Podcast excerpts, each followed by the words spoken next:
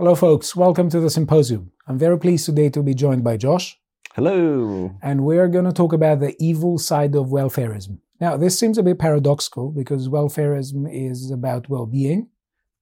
But uh, I'm sure that uh, you will agree with me that uh, a lot of the times when governments introduce themselves into any kind of activity, they do it badly.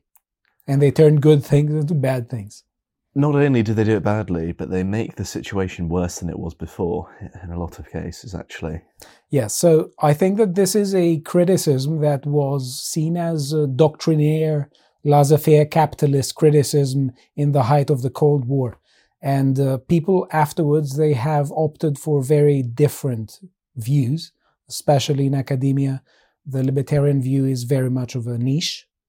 There are yeah, very few wrong. libertarians. Sorry? Yeah, there are very few because uh, you know difficult truths are not always popular, right? Yes, but uh, there is also there are also other aspects to it with respect to funding, and uh, also the idea that the university is rapidly becoming an instrument for political propaganda, where students are not supposed to be educated into uh, being uh, critical thinkers and people who are learning how to think, but they are brainwashed with what to think. And instead of critical thinkers, they become the next generation of voters. But let us be a bit more meticulous in this, because I think that this is one of the interesting factors when people are defending um, classical liberalism that uh, many people nowadays call libertarianism.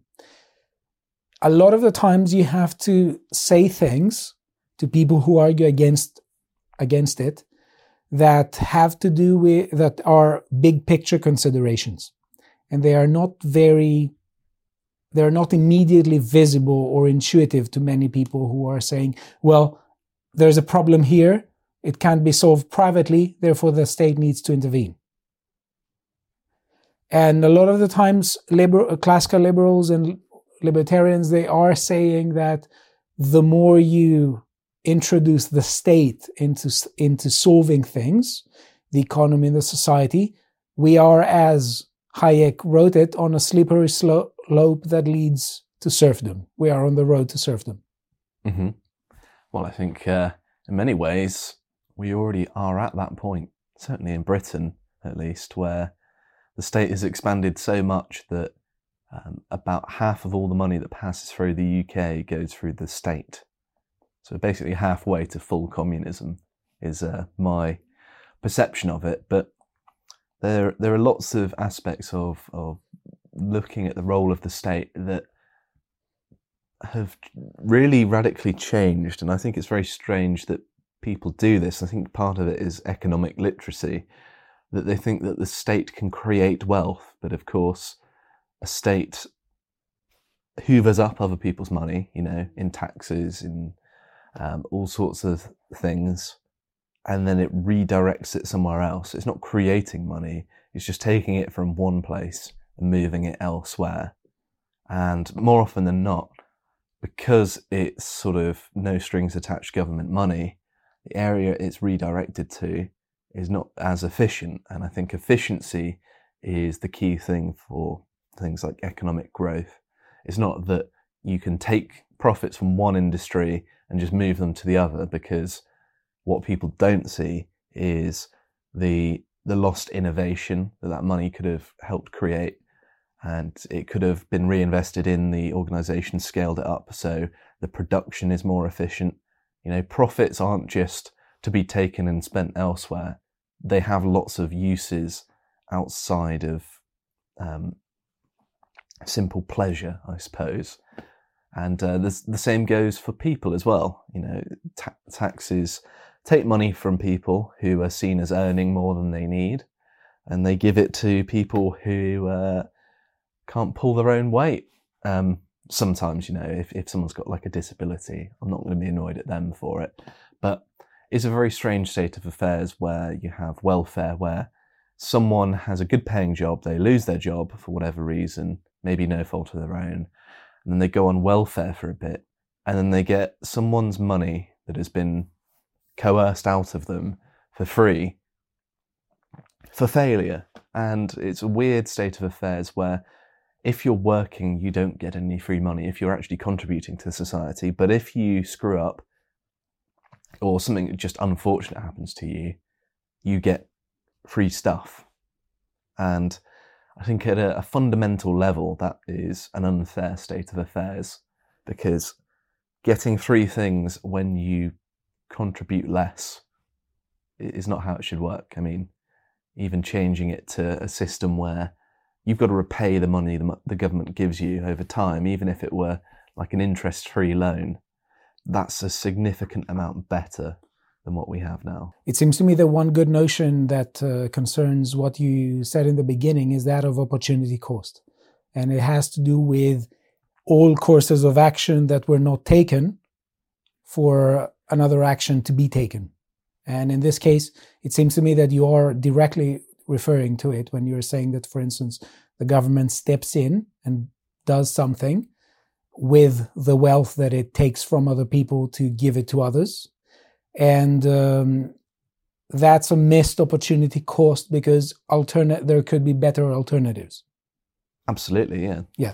Okay. I mean, if if they were looking at things for, if they were trying to maximize, you know, economic growth for efficiency, which might not be, you know, particularly useful goals to have um, because you know there are lots of other considerations as well. But if that was all they cared about, well, actually keeping money in the hands of people who might invest it in successful companies um, rather than spend it on I don't know cigarettes and alcohol and betting shops and what have you. This is this probably an un- uncharitable view, but it's just an analogy for a greater point that people who already have money tend to spend their um, excess money, if you will, in ways where it goes back into the economy because, of course, you want to get better returns than the rate of inflation if you insist on having it in the first place. But I think it will always be the case that riskier investments give returns. And so leaving your money sat in a bank is always going to be the least optimal system, no matter what um, system you exist in, because risk gets better return. Okay, I have an idea with respect to how to structure this discussion.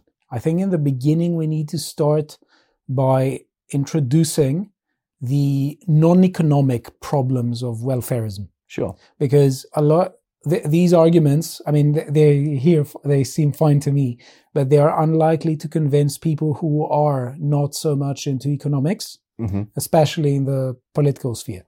So Sure. I think we should start by focusing on the non-economic aspects, So uh, problems take of- my economist's hat off and put my psychologist's one on. Exactly. So focus on that by means of a discussion be, uh, that concerns the distinction between classical and modern liberalism. And this is directly relevant to the welfare state and a lot of the extreme aspects of welfarism. I think after that, we need to go to a bit more philosophical aspects of the issue of welfare and theories of well being and show exactly how they differ from between antiquity and and uh, contemporary times. And uh, towards the end, I want to have a small um, discussion about a qualified version of welfarism that I think isn't necessarily evil. And I want to hear what you have to say about it. I haven't heard it yet, but I'm sure you're wrong. Okay. Well, welfare is evil. anyway, we'll, we'll, we'll, we'll see about that. It I'm definitely has a negative side. And I think it is important to to engage in this conversation because I think that right now we're at the time. It's also election year in the U.S. Uh, there's also going to be in, like elections are soon going to take place in the UK. I think at, at the very latest, it's January of 2025. Yes. So likely this year. Yeah, it's a turbulent time, and not only in the U.S. and the UK. There's also going to be elections in the EU Parliament, and there are also going to be elections. Uh, not not elections, but there are also many things that happen in the world that create fear, and there is a sense that the world order is crumbling, or at least the the Western um, international liberal order is crumbling. And this leads people into panicking. And many times there is panicking both left and right. And wherever there is panic, people want to outsource what they th- the, the what is going to happen to the state. And I think we see this both. I mean, the left is always has always been like that. Well, it's essentially uh, state oriented. But you also see on the right there is an increase in to the degree of state friendly right wingers. Yes, and this is actually a psychological thing. It's um, an aspect of um, our nature whereby when there is a crisis or we're fearful, we defer to authority far more. And this has been tested in lots of robust experiments. And it also is, sort of consistent with common sense. So you don't even need to take the literature's um, word for it. You can just think, well, in a crisis, people defer to a leader, don't they? I mean, you've got all of human history as evidence for that, don't you? And uh, I think that it's it's a shame because in many ways, um, many of the the crises that um, emerge, particularly in the modern day, are created by government. So to then give them more power is part of the reason why we're we're stuck in this sort of vortex of um, degeneration. Because you know, after 2008, the the government interfered, gave the banks that should have collapsed a bunch of money, you know, rather than reimbursing the citizens for the money that they lost because of the banks, which would have been cheaper, by the way.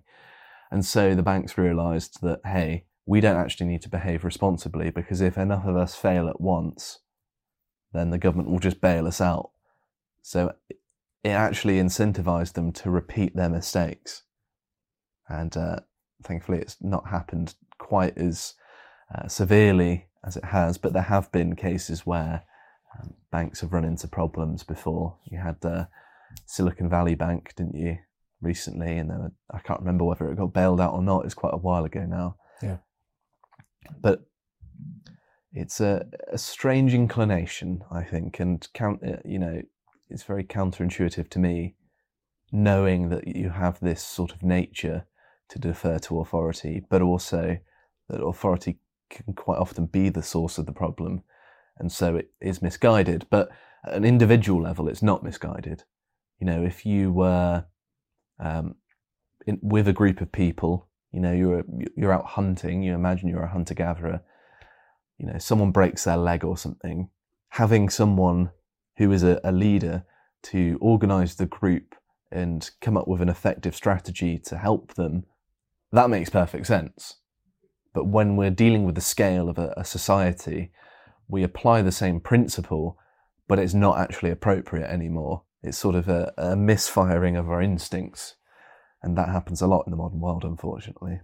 Right. So I think we need to draw the distinction between classical and modern liberalism yet again, because we have uh, we are known to have participated in some debates Yes. where the the other side collapsed them, and it's very important to keep them distinct because they are distinct in very important ways. And I think if I had to reduce the the difference in one thing, it would be the the the place of personal responsibility in each doctrine.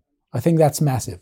Of course, there are many more distinctions, but I think that this is the key one. The key factor has to do with how classical liberals view human beings as responsible individuals for the most part, whereas in modern liberalism, there seems to be no such thing as personal responsibility for missed opportunities. So let us say this a bit more, um, let us flesh this idea out. We could say that a lot of the time some people say don't look past the slogans and they just look upon the the the terms used by slogans and the term equality has been used by a lot of uh, movements a lot of political movements in the in history but they didn't all mean the same thing for instance in the ancient times equality was not equality of wealth equality was for the most part, equality of social status. People were equals when they were sort of citizens or where they were uh, not slaves. It's a negative uh, term. It's uh, a non slave, essentially. To be free meant to be a non slave. So, if there was in the antiquity sometimes a conflation between freedom and equality, that was mostly it. Of course, it's m- much more complex, but that's mostly it. So, what I want to say is that if we take this idea of equality, we need to ask ourselves yet again equality of what? So, classical liberals focused a lot on equality of rights. And in the 20th century, there is a sort of flirting with the idea of equality of opportunity. But they never flirted with the idea of equality of results. Yeah. Equity. Equity, yeah. They never flirted with that ideal. Now, modern liberals, to a very large extent, are, you could say, welfare state liberals and Rawlsian liberals of the 20th century and afterwards. And they say that they are not in favor of equality of results. In fact, Rawls, in his theory of justice, tries to say that you know communism isn't the best system. A sort of market socialism eh, or a property owning democracy resembles the best system. But at the end of the day, if you look at the movement that has sprung from it, they have a very devious way of engaging in conceptual mach- machinery. If you look at what they're doing, they're doing the following. They're saying, we don't want equality of results. That's Marxism. We want equality of opportunity.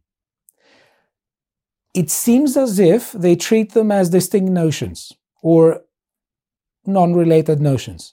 But what happens in practice is that they treat equality of results as a criterion for equality of opportunity. So wherever you have unequal results, they rush to say that there was inequality of opportunity. And Rawls also had the idea that there is no such thing as desert for actions. If oh, and that implies that you're not ultimately responsible for what you're doing. If it's only good luck or bad luck. That's yeah, anyone that appeals to luck has kind of gone awry. You abandon the concept of personal responsibility. Yeah. You open the door to being a monster, basically. Well, at the end of the day, that's what he boils it down to. Well, and, yeah, I, I, hate Rawls. And yeah. a lot of the people they, they who follow him, they do just that. And they, to be frank, lots of leftists did that before before him, mm-hmm. and Marxists do the same when they talk constantly about structure and structural uh, relations that affect people.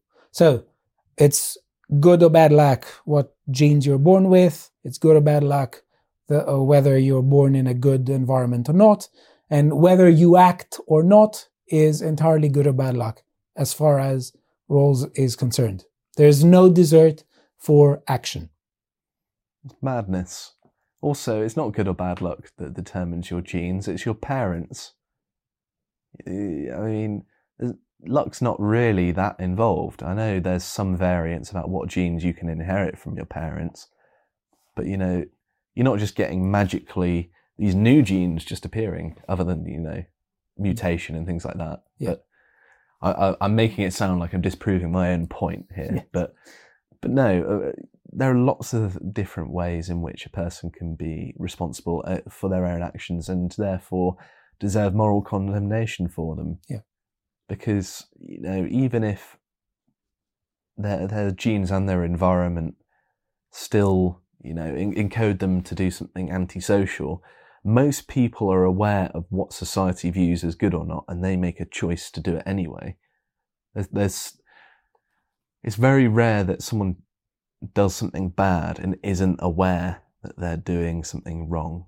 Yeah. If it's particularly bad, I suppose, you know, someone accidentally drops a few crumbs in someone else's house when yeah. they're eating a biscuit or something, then, you know, it's not the worst thing in the world. They didn't necessarily intend to do something wrong. I think uh, when, with respect to the point you raised about the parents, uh, Rawls would say something like it's uh, a natural lottery. Uh, you don't choose your parents. Anyway, and a lottery which is not which random is, anyway. Which is, uh, I mean, it, it is sort of what? Sorry. A lottery is not entirely random anyway. Okay. You know, it's there's a set number of outcomes, and I mean they're picked somewhat randomly, but it's not perfect. Yeah. Anyway, so I think that essentially the main difference has to do with uh, the place of personal responsibility in the two positions. And there can be such a thing as personal responsibility for failure. In classical liberalism, modern liberals seem to be unable to understand the concept and to accommodate it within their view. And let me just say this back because I was focusing on this a lot when I was dealing with uh, free will and personal responsibility. It's really important to see how, whenever there is a reference to structure, there's a, an attempt to say that someone wasn't ultimately responsible for their bad behavior. And therefore, they shouldn't bear the cost of their bad behavior. Because ultimately, they were unlucky. And f- as far as they're concerned, it's 100% uh, bad luck. Now, the weird thing is, and the double standard is that uh, they do this only for their supporters. When it comes to those who support other positions, they're definitely responsible about a lot of things. It's funny that, isn't it? Like uh, you see it where the the mainstream media says, "Hey, libs of TikTok is responsible for these bomb threats for uploading TikToks of what other people have posted to the internet." Just by by exposing what other people have shared themselves, yeah. uh, she is responsible for threatening hospitals. Yeah. That's the the kind of standard they'll apply to their political enemies, but then when it's you know their friends, they're just like, oh well, you know, they may have embezzled all this money, but they had good intentions. You know, they they're in it for the people. They've they've not lost their cause. Yes, that's the kind of example of it. I couldn't think of an actual real world one off the top of my head, but, but I think it was NBC that were doing that. I'm sure they've done all sorts of horrendous things like that. To be yeah. fair, though. The other really important uh, distinction between classical and modern liberalism has to do with what is included into the area of activities that should be free from coercion and interference as far as liberals are concerned. And uh, classical liberals include a substantive and substantial amount of economic freedom in that sphere. That's why they focus on free markets or freer markets, whereas modern liberals they think that uh, property rights shouldn't be advocated as strongly and they should only be embraced and adopted if they promote within quotation marks socially just results so to get it back into rawls rawls has this principle of difference and he says that inequalities are to be accepted if, comparatively speaking, the difference to the least well off are better with inequalities, with particular structural inequalities, than they would be if those inequalities were absent.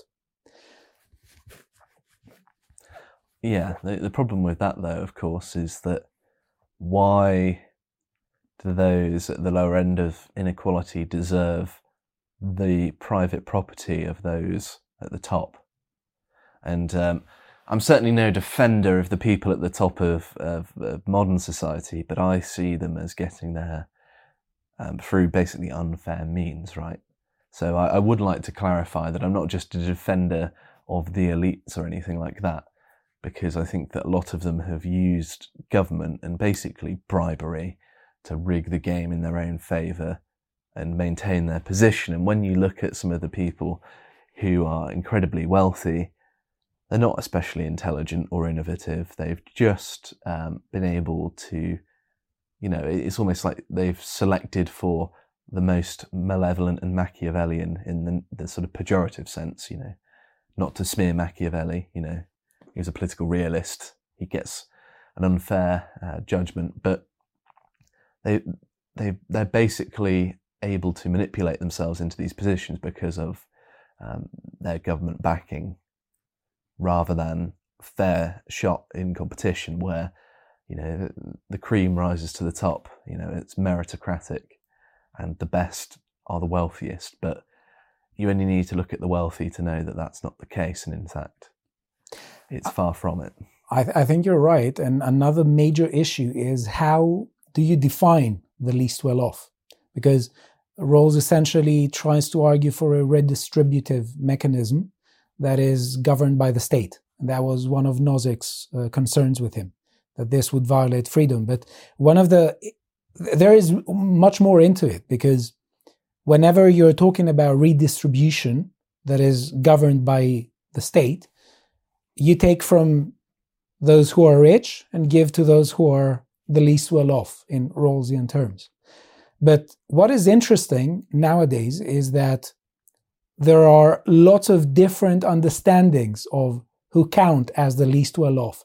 And I think we see this especially on debates on immigration. And let me say a bit more about this because I think it's very prevalent. There are people who can talk about redistribution on a national level. And they say that, for instance, we're going to take, they, they say the rich are the rich of this country, this geographical region that hosts a culture. And we take from them and give to those who are least well off in that area and who partake in that culture. That's the national orientation of redistribution. What happens now with a lot of Rawlsians who represent, or at least some of them definitely represent the Western, let's say, international, uh, multicultural, modern liberal order, is that they define the least well off in global terms. That has a very interesting implication that almost everyone in the West counts as rich. That is why they use this to justify taking from let's say, almost everyone in the West and giving to others. And that's why they constantly talk about ending world poverty.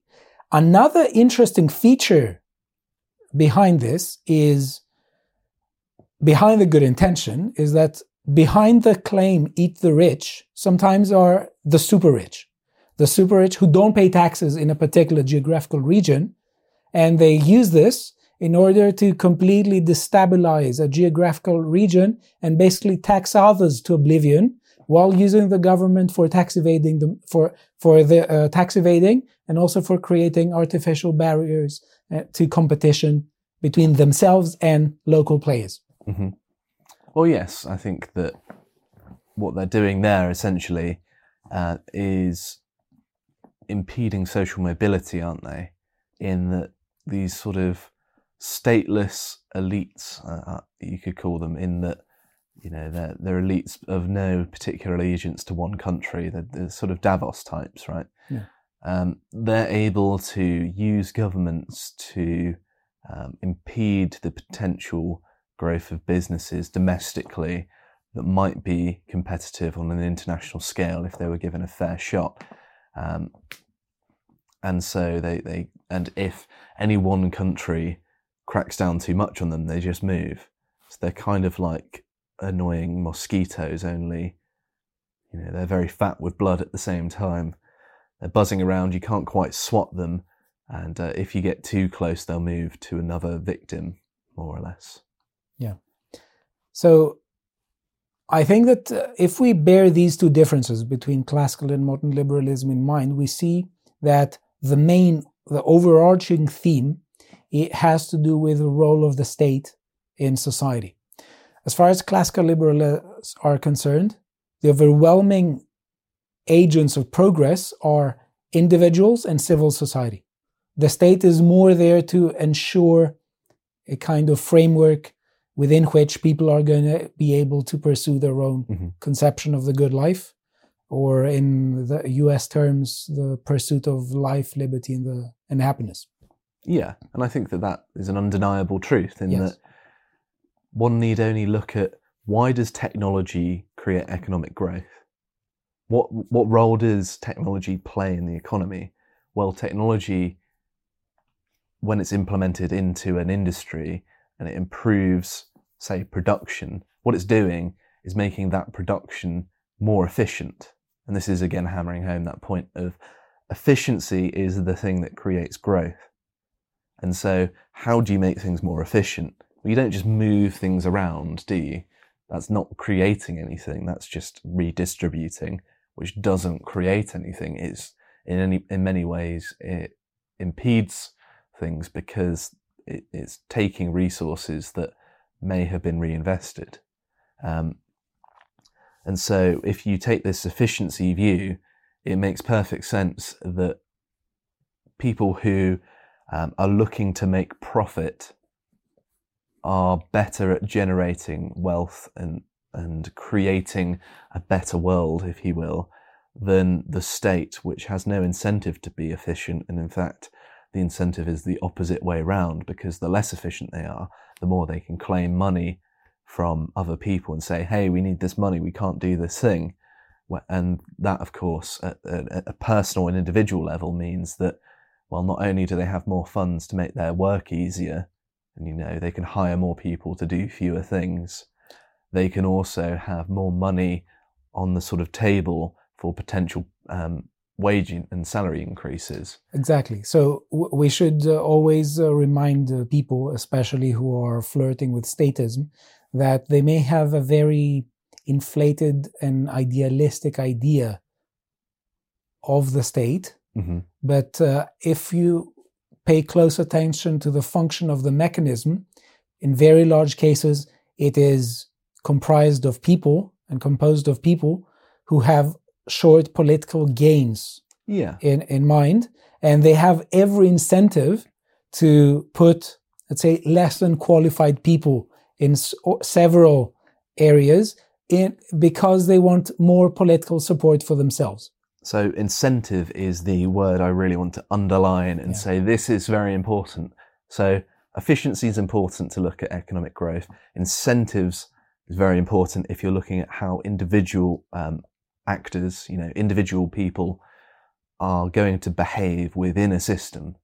So, if you want to make a system um, grow and become better, more productive, you make it more efficient in various ways of doing so. If you want to understand whether an organization works or not, you have to have an understanding of the human beings and the incentive structures within their environment. How does that determine their behavior? And it just so happens that uh, uh, behavioral decision making is my area of expertise. And so I feel um, qualified to make those judgments, I think. And I think that a lot of the time, if the option is between do you want to make more money or not, most people will say yes. And especially if, you know, it's in, in the government scenario of, do you want to make more money and do less work simultaneously? Well, no wonder you get, you've had this institutional expansion post World War II in all Western countries because everyone's following their own incentives here to grow and grow and grow. But they're sort of parasitizing the private economy, which is why, despite the fact that it's a mathematical truth that the more things you have when they're growing, the more rapid the growth is if you're looking at it from a production standpoint. So if you were to look at a Western economy and, you know, there was, it was completely stateless, if you will, you know, I'm not an anarchist, by the way, um, but it was completely stateless. The more resources you have, the easier it is to grow more resources more quickly you'd have this exponential effect where growth rate keeps on increasing, but we don't have that, um, even though you know it's a mathematically true thing that the more you have, the easier it is to, to grow. We see it on an individual basis that the more money you have, the easier it is to sustain it. But when it applies to a government, what what is going on here? Well, it's that the government is retarding growth um, by it, its choices. It's taking profits that would have otherwise started this snowball effect for itself and forever expanding. And because um, bureaucrats, people who micromanage things, don't actually create anything, and I think they actually create problems. That's their main output.